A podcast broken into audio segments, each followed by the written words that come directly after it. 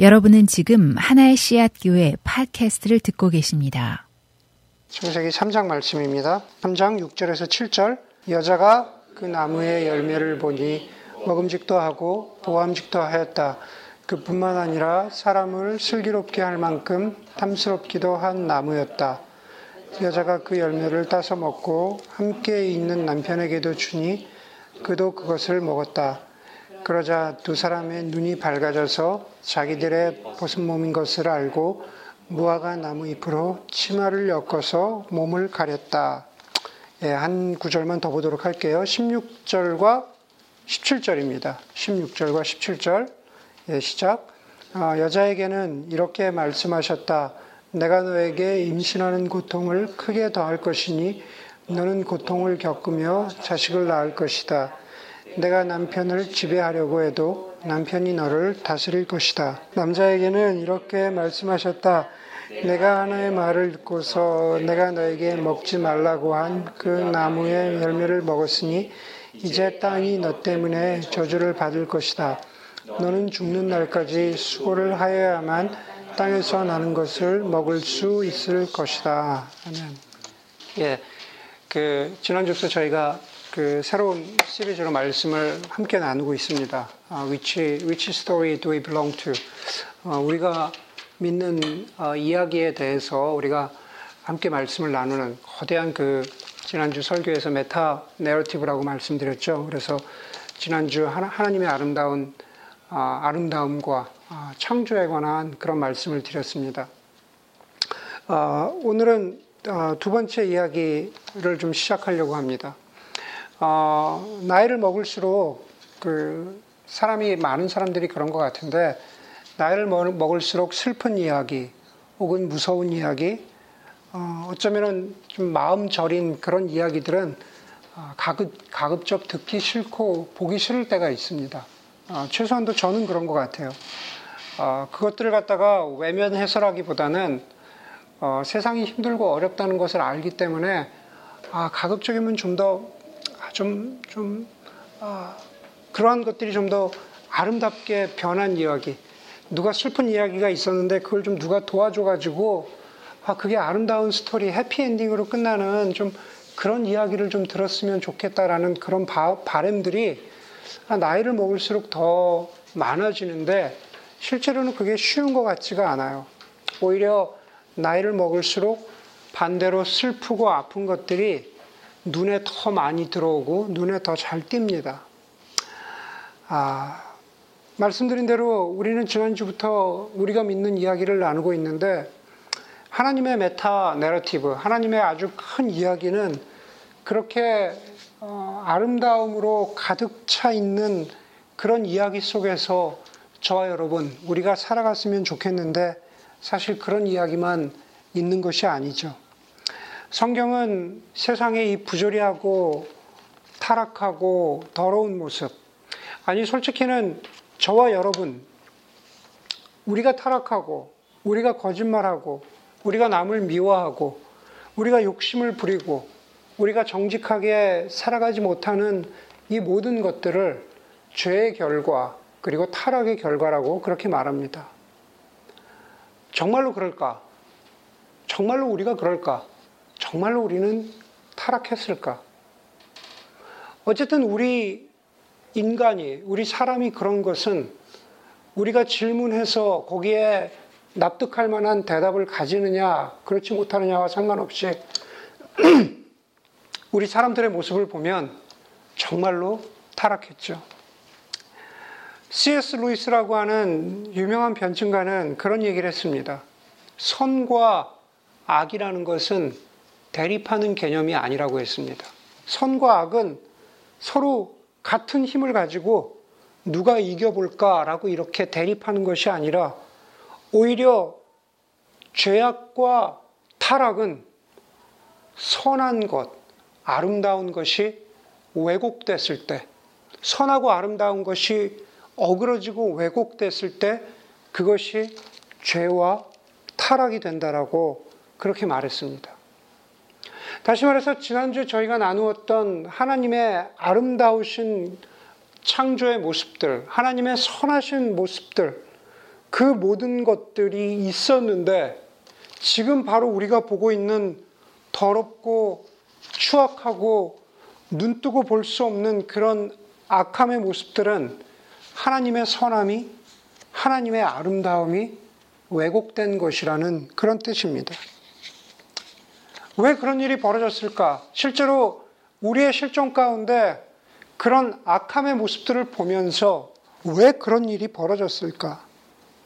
하나님의 메타 내러티브, 하나님의 아주 큰 이야기는 과연 그 이유를 우리에게 무엇이라고 이야기해주고 있습니까? 오늘 설교의 제목이 듣기 싫지만 들어야 하는 이야기입니다. 왜 이 땅 가운데 악이, 죄악이 이렇게 퍼져 있을까라는 그 이야기는 바로 어디서부터 잘못되었는지에 관한 그러한 성경의 하나님의 말씀의 이야기로부터 시작을 합니다. 오늘 우리가 그 이야기를 들어야 한다는 겁니다. 오늘 창세기 말씀을 통해서 저와 여러분들에게 이야기해 주고 있는 것은 우리가, 우리 사람이 죄를 지은 대상은 바로 하나님이라는 사실에서부터 시작합니다. 우리가 죄를 지었는데 우리가 누구에게 죄를 지었다라고 이야기했을, 이야기할 때 누구에게 죄를 지었느냐? 바로 하나님에게 죄를 지었습니다. 창세기 1, 2, 3장은 아름다움과 죄악에 관한 많은 어떤 인사이트들을 우리에게 주고 있습니다. 반복되는 이야기지만 창세기 1장 27절에 보니까 하나님이 당신의 형상대로 사람을 창조하셨으니 곧 하나님의 형상대로 사람을 창조하셨다. 하나님이 그들을 남자와 여자로 창조하셨다라고 그렇게 말합니다. 여러분, 우리가 아는 대로 하나님은 저희처럼 몸을 가지고 있지 않습니다. 조금만 먹어도 배가 나오고, 조금 덜 먹으면 배가 들어가고, 조금 운동하면 근육이 생기고, 안 그러면 근육이 확 빠져버리는 그런 몸을 가지고 계시지 않죠. 하나님은 영이십니다. God is spirit. 하나님은 영이시라 그랬습니다. 그런데 우리 사람은 몸과 영을 가지고 있죠. 성경에서는 하나님이 자신의 형상대로 사람을 창조하셨다 그랬죠.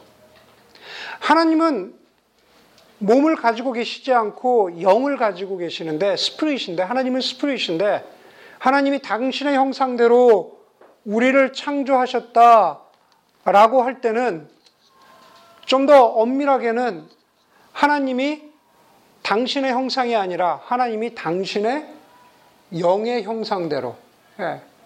하나님이 당신의 영의 형상대로 우리를 창조하셨다라고 해야 맞을 것 같은데 그냥 하나님은 영이라고 표현하지 않고 그냥 하나님의 형상대로 우리를 창조하셨다고 합니다. 여러분 거기에는 우리가 한 가지 주목해야 될, 기억해야 될 사실이 있죠. 그렇다면 사람이 된다는 것은 무엇일까? 성경에서 이야기하는 사람이 된다라는 것은 어떤 육체를 갖느냐, 어떤 바디를 갖느냐라는 것보다 어떤 영혼을 갖느냐가 중요하다라는 겁니다. 우리가 사람의 형상, 하나님의 형상대로 우리가 사람이 창조되었다라는 것은 몸을 갖는다는 것에 강조점이 있는 것이 아니라 어떤 영혼을 갖느냐라는 것에 강조점이 있다라는 겁니다. 똑같은 사람 C.S. 루이스의 말을 인용하자면 그는 이렇게 말했습니다. 우리가 영혼을 갖고 있는 것이 아닙니다. 우리가 영혼입니다. 우리가 가지고 있는 것은 육체입니다. 여러분, 우리는 흔히 그렇게 얘기하잖아요. 어, 제가 영혼을 가지고 있어요. 네. 근데 그렇지 않은 거죠. 영이신 하나님의 형상대로 창조됐다라는 것은 저와 여러분, 사람은 곧 영혼이라는 거예요. 우리 자체가 영혼이고 우리가 가지고 있는 것이 육신이라는 겁니다. 우리의 존재 자체가 영혼이죠. 간단하게 이렇게 설명할 수 있을 것 같아요. 온갖 죄를 지은 사람들이 모여 있는 교도소 안에서도 정말로 손가락질 받고 그 수많은 죄들 가운데에서도 거기 교도소에 있는 죄인들끼리도 정말 손가락질 받고 인간 취급을 못 받는 죄는 뭐냐 하면은 아, 예를 들면 아동 성폭행이나 아동 살인 같은 그런 죄를 짓고 들어온 사람은 교도소 안에서도 정말 인간 대접을 못 받는다는 그런 글을 읽은 적이 있어요. 나는 사기치고 들어왔고 나는 지금 바람 피고 들어왔는데 그런데 어, 저 사람이 네, 아동 성폭행으로 들어오고 그랬으면은 어? 나도 죄인인 주제에 야 이 인간만 이 사람만도 못한 놈아 어? 그렇게 그렇게 이야기한다라는 거예요. 그런 범죄자를 보고 사람들이 흔히 뭐라고 얘기합니까? 저게 사람이냐 짐승이지 그렇죠. 누구도 용납할 수 없는 그런 죄를 지은 사람을 보고 저게 사람이냐 짐승이지 그렇게 말합니다. 사람다움은 사람의 육체를 가지고 있어서 사람답다라고 하는 게 아니죠. 사람다움은 그 사람을 지으신, 인간을 지으신 하나님의 형상, 올바른 영혼, 올바른 생각, 올바른 정신, 그것을 가지고 있을 때 우리가 사람답다라고 말하는 겁니다. 20세기의 위대한 선교학자 가운데 하나인 레슬리 뉴비긴이라는 사람이 하나님이 사람의 사람의 형상을 가졌다라는 것을 아, no, 거꾸로 사람이 사람이 하나님의 형상을 가졌다라는 것을 뭐에 비, 비유했냐면은 호수에 비친 달로 비유를 했습니다. 호수가 호수 위 물에 비친 달로 비유를 했습니다. 잔잔한 호수 위에 달이 비치면은 우리는 호수 위에서 달의 형상을 보는 거죠. 그러나 바람이 불거나 구름이 끼면 더 이상 호수 표면에서 구름이 끼었기 때문에 달을 볼 수 없거나 혹은 달을 볼 수 있다고 하더라도 바람이 불기 때문에 호수 위에 비친 달은 찌그러져서 보이게 됩니다. 하나님의 형상도 그렇습니다. 우리의 영혼에서, 저와 여러분, 사람의 영혼에서 우리가 사람다울 때 보이는 하나님의 형상이 죄와 타락으로 인해서 더 이상 보이지 않고 혹은 제대로 보이지 않고 찌그러져 보이는 것. 그것을 성경은 죄와 타락이라고 그렇게 말합니다. 죄와 타락이라는 것은 바로 그 하나님의 형상이 우리 가운데에서, 사람 가운데에서 사라진 것이죠. 그렇기 때문에 죄와 타락은 우리가 하나님에 대해서 짓는 겁니다. 하나님의 형상이 왜곡되고 파손되고 사라졌기 때문에. 더불어서 죄라고 하는 것은 내가 타락했다는 사실입니다. 저와 여러분, 우리, 우리 사람이, 바로 나, 죄의 주체는 나라는 겁니다. 여러분의 주위에 있는 그리스도인이건, 아니면은 여러분 주위에 만나는 직장 동료이건, 누가 되었던지 간에 그냥 아무나 붙잡고, 아마 아마 그리스도인이 아닌 사람을 붙잡고 물어보는 게 더 쉬울 것 같아요. 그리스도인이 아닌 사람을 붙잡고 한번 직장에서 누구라도 붙잡고 어, 커피 타임이나 식사 시간에 한번 물어보세요. 세상에 뭐가 문제인 것 같으세요? 어, 세상에 뭐가 문제인 것 같니? 라고 그렇게 물어본다면 열심히 일했지만 부동산 경기 폭락으로 집을 잃고 직장을 잃은 사람은 월스트리트의 탐욕이 문제라고 그렇게 말할 것 같아요. 총기 사고로 가족을 잃은 사람은 총기 회사들의 로비에 무릎을 꿇은 정치인들의 잘못된 정치가 잘못이라고 그렇게 얘기할 것 같습니다. 일어나지 말아야 할, 일어나서는 안 될 그러한 여러 가지 사건, 사고들을 보면서 정부가 혹은 무능하고 무책임한 공무원들이 잘못이라고 할 것 같습니다. 정말로 말도 안 되는 돈 때문에 인신매매되고 있는 여성이나 어린아이들의 참상을 보면 남자들의 탐욕이 혹은 세상의 죄악이 문제라고 그렇게 말할 겁니다. 자주 하는 얘기지만 아내는 남편 보고 잘못이라고 하고 남편은 아내라고 잘못, 남편은 아내에게 잘못이라고 손가락질합니다. 사춘기 부모, 사춘기의 아이들은 우리 부모님이 잘못이야. 우리 부모님이 생각을 바꿔야 돼. 라고 지적을 합니다. 그런데 한 가지, 잘못을 이야기할 때, 책임을 이야기할 때, 가급적 나는 빠지려고 하는 게 인간의 본성입니다.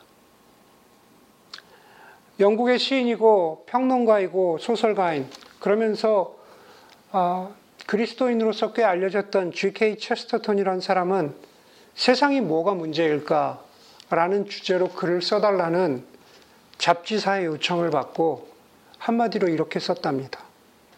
세상이 뭐가 문제인지 한마디로 말하자면 바로 나입니다. I am. 세상의 문제는 바로 나입니다. 내가 문제, 다시 말해서 바로 사람이 문제인 거죠. 사람. 하나님은 오늘 성경에 보니까는 하나님은 다른 사람이 아닌 바로 유일한 사람이었던 아담에게 2장 17절에서 이렇게 말씀하십니다. 선과 악을 알게 하는 나무의 열매만은 먹어서는 안 된다. 그것을 먹는 날에는 너는 반드시 죽는다. 지난주에 우리가 2장 15절을 봤죠. 하나님께서 아담과 하와를 에덴 동산에 두시고 경작하게 하시고 그리고 그 안에서 나온 모든 것을 먹게 하셨는데 곧바로 이어서 바로 이어서 17절에서 이렇게 말씀하세요. 선악과는 먹지 마라. 그것을 먹는 날에는 내가 반드시 죽는다. 그런데 오늘 우리가 읽었던 3장의 스토리는 무엇입니까? 바로 뱀의 목소리를 들은 것도 사람이고 그 소리에 유혹된 것도 첫 사람 아담과 하와입니다. 선악과 열매를 먹은 것도 아담과 하와입니다. 다시 말해서 죄를 지은 사람은 바로 다른 무엇이 아니라 바로 사람이라는 겁니다. 그 사람은 나일 수 있다라는 겁니다. 창세기 6장 11절 12절에 보면은 하나님이 노아를 통해서 방주를 만들고 이 세상을 다 쓸어버리기 이전에, 물로 쓸어버리기 이전에 이렇게 말씀하세요. 하나님이 보시니 세상이 썩었고 무업천지가 되어 있었다. 하나님이 땅을 보시니 썩어 있었다. 살과 피를 지니고 땅 위에서 사는 모든 사람들의 삶이 속속들이 썩어 있었다. 이 세상의 모든 사람들의 삶이 속속들이 썩어 있었다라고 그렇게 말합니다. 여러분 가운데 빅피쉬라는 영화 보신 분 아마 있으시죠? 네. 빅피쉬를 만든 영화를 만든 팀 벌튼 감독이 스토리에 대해서 이야기라는 것에 대해서 이런 얘기를 했다 그래요. 사람이 자기 이야기를 아주 많이 하면 자신이 곧 그 이야기가 된다. 그래서 그 사람이 죽은 뒤에도 이야기는 남아있고 그래서 비록 그 사람은 죽었지만 그 사람은 불멸의 존재가 된다. 이야기를 통해서. 불멸의 존재가 된다 라고 말했습니다. 근데 그거는 아름다운 이야기도 마찬가지지만 추악하고 더러운 이야기도 마찬가지죠. 창세기에 나오는 아담의 죄, 사람이 지은 죄, 하나님을 거역한 죄, 그리고 창세기 6장에 나오는 세상 사람들의 삶이 속속들이 썩어버린 이야기는 비록 듣기 싫고 거부하고 싶지만 그 사람들은 죽어버렸지만 아직도 그 이야기는 그대로 남아있죠. 지금 우리가 짓는 죄, 이 세상에 모든 사람들이 짓고 있는 그 죄, 그 이야기도 마치 우리가 사람이 죽고 나면 없어질 것 같지만, 그렇지만 그렇지 않죠. 그 이야기는 사람이 존재하는 한 계속 그 추악한 이야기마저도 우리, 우리, 우리 인간 속에, 우리 사람 속에 그대로 남아 있다라는 겁니다.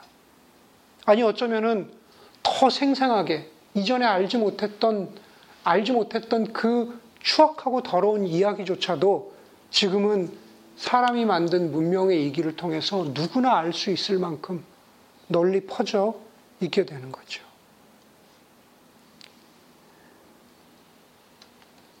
팀벌튼 감독이 말한 것처럼 사람이 죽은 뒤에도 그 썩어버린 인간의 본성에 대한 이야기는 남아 있습니다. 내가 사람이라고는 나 자신, 내 주체, I am. 바로 내가 그 죄의 주범이고 그 죄에서 벗어날 수 없는 그런 사람이라는 것을 보여주는 한 사람이 성경에서는 다윗이죠. 우리가 시편을 보지만 시편 51편 4절에 보면은 다윗이 자신을 이렇게 고백합니다. 자신이 바세바와 아, 사이에서 간음을 하고 그래서 바세바의 남편을 죽이고 죄를 지은 다음에 그 죄를 꾸짖는 나단 선지자 앞에서 아니 여호와 하나님 앞에서 다윗은 자신이 죄를 지은 당사자임을 이렇게 고백합니다. 주님, 제가 오직 주님께만 나는 죄를 지었습니다. 주님의 눈앞에서 내가 악한 짓을 저질렀습니다. 그것은 첫사람 아담도 마찬가지고, 그것은 다윗도 마찬가지고, 그리고 모든 사람에게 동일한 이야기입니다. 그 똑같은 질문을 저와 여러분들, 우리 자신에게도 해볼 수 있습니다. 우리는 이 죄의 이야기를 들으면서 과연 우리는 어떤 이야기를 쓸 것인가? 어떤 이야기를 만들어 갈 것인가? 처음에 말씀드린 대로 내가, 여러분이 바로 그것이 나의 이야기라고 인정하는 것은 참 어렵습니다. 죄와 타락이기 때문에 그렇죠. 그런데 죄와 타락의 한가운데 사람, 내가 있음을 인정하지 않는다면 그 다음은 더 어려워집니다. 더 이상 회복될 기회를 찾기 힘들기 때문에 그렇습니다. 우리가 죄를 지은 대상은 하나님이고, 그리고 죄를 지은 것은 바로 나, 우리 사람이라면, 그러면 죄와 타락의 본질은 뭘까? 이 세상의 죄의 본질은 뭘까? 우리가 죄인이라고 했을 때 왜 무엇 때문에 우리를 죄인이라고 할까? 그런 면에서 죄와 타락의 본질은 바로 불신이죠. 신뢰하지 못하는 거죠. 죄와 타락의 가장 밑바닥에는 바로 불신이 있습니다. 아까 말씀드렸죠. 창세기 2장 15절 로 돌아가서 보자면 하나님은 아름다운 창조를 완성하시고 그 에덴 동산을 사람에게 경작하고 관리하게 하셨습니다. 그리고 그냥 맡기신 것이 아니라 16절에 보니까 동산에 있는 모든 나무의 열매는 내가 먹고 싶은 대로 먹어라. 그런데 17절에 선악을 알게 하는 나무의 열매만은 먹어서는 안 된다. 그것을 먹는 날에는 너는 반드시 죽는다라고 하면서 선을 그으셨습니다. 다시 말해서 선악과는 선악과를 먹느냐 안 먹느냐는 죽고 사느냐를 결정짓는 경계선이었습니다. 선악과는 사람이 하나님의 형상대로 즐거움과 기쁨 가운데 사느냐 아니면 고통과 아픔 가운데 사느냐를 결정하는 경계선이었습니다. boundary, 경계선이 있는 겁니다. 제가 대학교 1학년 때 명동에 명동 아시죠? 명동에 천원 부페라는 게 있었습니다. 예, 천 원만 내면은 부페예요. 근데 천 원만 내면 원 없이 먹을 수 있는 곳이었습니다. 물론 천 원이니까 메뉴가 좋은 게 있었던 건 아니에요. 지금 지금의 천 원보다는 그때 천 원이 가치가 훨씬 괜찮았죠. 그래서 천 원을 내면 김밥, 떡볶이, 잡채, 마탕, 순대가 있었는지 잘 기억이 안 나는데 하여간 그 네 가지 메뉴는 분명하게 아 그리고 과일 사라다가 있었나 그랬던 것 같아요. 네. 그래서 그 김밥, 떡볶이, 잡채 뭐 이런 거 중, 마탕 이런 거 종류로 마음껏 먹을 수 있는 천원 뷔페가 있었습니다. 물론 명동 뒷골목에 있었어요. 하루는 저랑 친한 친구랑 둘이서 명동에 갔다가 그 천원 뷔페를 갔습니다. 정말 행복하게 먹기 시작했습니다. 대학교 1학년. 네, 19살. 얼마나 많이 먹을 수 있겠어요. 이 형제처럼 정말 많이 먹을 수 있는 나이였습니다. 정말 맛있게 먹고 정말 많이 먹을 수 있는데 근데 계속 먹을 수는 없었어요. 사람의 위란계 한계가 있기 때문이죠. 멈췄어야 했는데 멈추지 못했습니다. 네.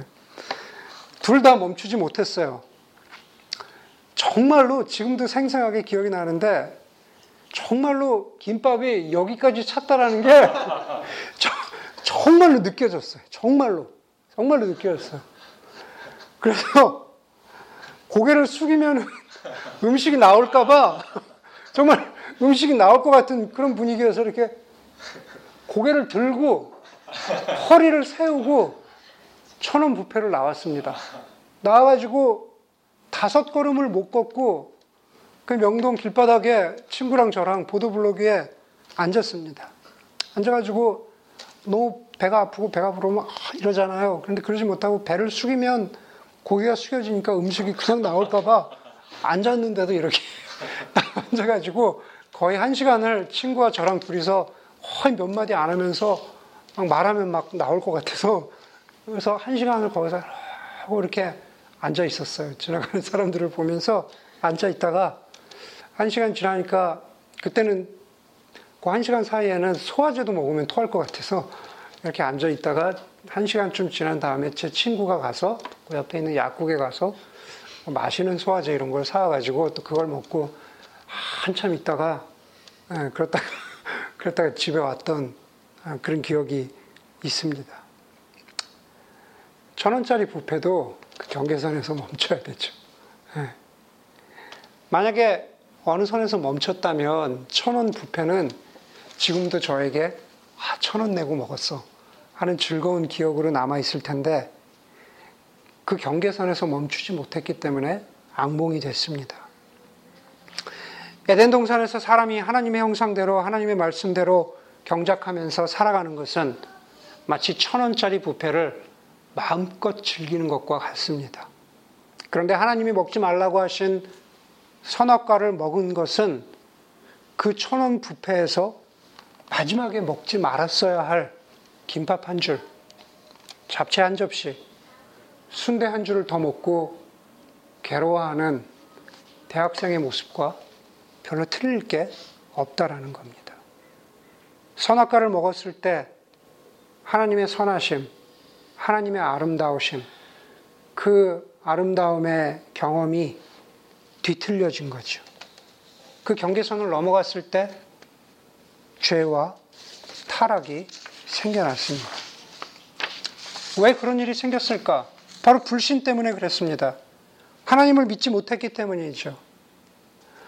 하나님이 선악과를 먹으면 죽는다고 하셨는데 그 말을 들은 하와에게 뱀이 이렇게 유혹합니다. 너희는 절대로 죽지 않아. 그걸 먹으면 오히려 너희, 너희의 눈이 밝아져서 하나님처럼 될 거야. 라고 그렇게 유혹합니다. 여러분, 누구에 대한 혹은 무엇에 대한 완전한 신뢰가 있는 자리에는 결코 유혹이 들어설 수 없습니다. 물건에 대해서도 마찬가지고 사람에 대해서도 마찬가지입니다. 내가 이것을 신뢰하거나 내가 이 사람을 신뢰한다면은 거기에 아무리 많은 태클, 유혹이 들어와도 내가 신뢰하기 때문에 그 유혹에 넘어가지 않는다라는 얘기죠. 그런데 그 신뢰를 저버리기 시작하면은 그 신뢰, 불신이 생기는 그 자리에 유혹이 비집고 들어옵니다. 유혹하는 뱀은, 유혹하는 사탄은 먼저 사람의 마음 속에 신뢰하지 못함을 심어놓고 그리고 그 뒤를 이어서 다른 생각을 집어였죠. 그것은 바로 너희가 하나님처럼 되어서 라는 그러한 구절입니다. 너희가 하나님처럼 되어서 누군가를 믿지 못하면 그 다음으로 하게 되는 행동이 뭡니까? 그건 바로 자신이 그 누군가가 되어서 직접 해보겠다라는 겁니다. 아이들이, 뭐 우리 꼬마들이 있지만 아이들이 그것을 느끼고 알아서 행동하는 것인지 모르겠지만 우리 엄마 아빠가 이걸 해줄 수 없어. 엄마 아빠를 trust 못하면은 자신이 능력이 되지 않음에도 불구하고 어, 서너 살짜리가 아, 이런저런 시도들을 하다가 사고를 치는 것과 비슷한 거죠. 아담과 하와가 하나님을 믿지 못하면서 아담과 하와가 하나님이 반드시 죽을 거라고 하셨는데 그 하나님을 불신하면서 그러면서 그들이 했던 생각은 자신들이 하나님처럼 되겠다라고 한 거죠. 그런 의미에서 보자면 불신, 믿지 못함, 그것이 죄의 본질이고 죄의 뿌리입니다. 여러분, 죄의 결과들을 우리는 죄의 본질 혹은 죄의 뿌리와 그리고 죄의 결과들을 구분할 수 있어야 합니다. 성경에서 나오는 3장 뒷부분에서 나오는 많은 것들은 바로 죄의 결과들인 거죠. 창세기 12장 13절에 보면은 아담과 하와가 서로 서로의 탓을 합니다. 누구의 탓을 하면서 바로 손가락질을 합니다. 아담은 하와의 탓을 하면서 하와는 뱀의 탓을 하면서 손가락질을 하죠. 남 탓을 하는 거죠. 자기 책임은 없다고 합니다. 우리 그런 모습 많이 보지 않습니까? 지금도. 그것은 죄의 결과입니다. 불신하면서 생긴 그러한 결과죠. 하나님처럼 되겠다고 했는데 하나님이 되기는 커녕 서로 손가락질하고 있습니다. 죄의 또 다른 결과는 바로 삶이 고통이 된 거죠. 3장 16절에 보니까 우리가 오늘 읽었죠. 하와에게는 임신하는 고통을 더 크게 할 것이고 고통을 겪으면서 자식을 낳게 될 것이라고 했습니다. 아담에게도 너는 죽는 날까지 수고하고 땅은 너에게 가시덤불과 엉겅퀴를 낸다 그랬습니다. 많이 수고하는 것 같지만 수확하는 게 없는 거죠. 가시덤, 가시덤불과 엉겅퀴는 수확이기는커녕 저 여러분들이 최소한도 여러분들이 직장에서 겪는 어떤 블레임이나 어, 비판이나 크리티시즘이나 어, 그런 것들 모두 다 가시덤불 엉겅퀴 아닙니까? 수고했는데 열매는 전혀 없는 겁니다. 아이를 낳고 일하고 경작하는 것이 죄와 타락 이전에도 있었죠. 그런데 죄와 타락 이전에는 그렇게 힘든 일이 아니었는데 즐거움과 창조의 아름다움 속에서 할 수 있는 일들이었는데 이제는 삶이 고통이 되어버렸습니다. 또 다른 죄의 결과는 인간은 사람은 다시는 영원한 생명을 누리지 못하게 되었습니다. 우리가 읽지 않았지만 3장 22절에서 24절에 보면은 이제 사람이 선악을 알게 되었는데 그러면서 생명나무의 열매를 먹게 되면은 그렇게 영원히 살게 되면 안 된다라고 하셔서 하나님께서 사람들을 아담과 하와를 에덴 동산에서 쫓아내시고 다시는 생명나무로 이르는 길을 생명나무의 열매를 먹을 수 있는 길을 막아버리셨죠. 이런 것들은 다 죄의 결과들, 타락의 결과들입니다. 그리고 그것이 비롯된 것은 바로 하나님을 신뢰하지 못한 것, 트러스트하지 못한 것이죠. 계속 말씀드립니다. 선악과를 먹는 날에는 너희가 반드시 죽으리라고 하나님께서 말씀하셨습니다. 그러나 아담과 하와는 선악과를 먹고 곧바로 죽지 않았어요. 그러고도 오래 살았습니다. 반드시 죽겠다고 하나님, 죽으리라고 하나님이 말씀하셨는데 오래 살았습니다. 살았지만, 오랫동안 살았지만 죽은 것이나 다름없는 그러한 고통스러운 삶을 살았습니다. 죽지 못해 사는 삶이 무엇인지를 경험했습니다.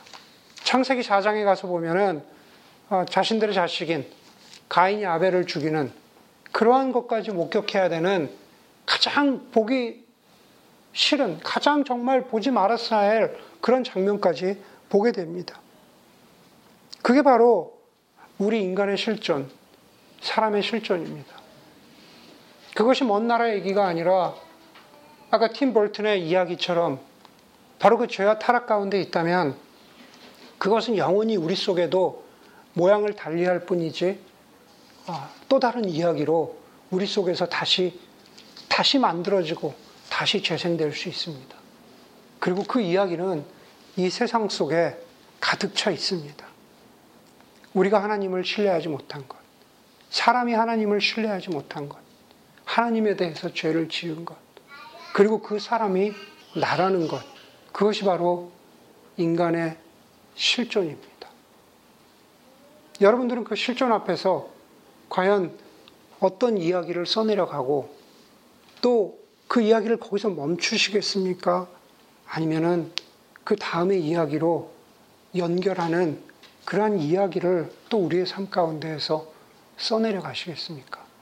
그리고 동시에 세상 가운데에서 그 듣기 싫은 이야기로 가득 차 있는 세상 가운데서 과연 우리는 어떤 이야기를, 어떤 새로운 이야기를 우리는 던져줄 수 있을까? 그런 것들이 우리가 붙잡고 생각하고 고민해야 할 그 다음에 우리에게 주어진 아, 숙제라고 그렇게 생각합니다. 함께 기도하겠습니다.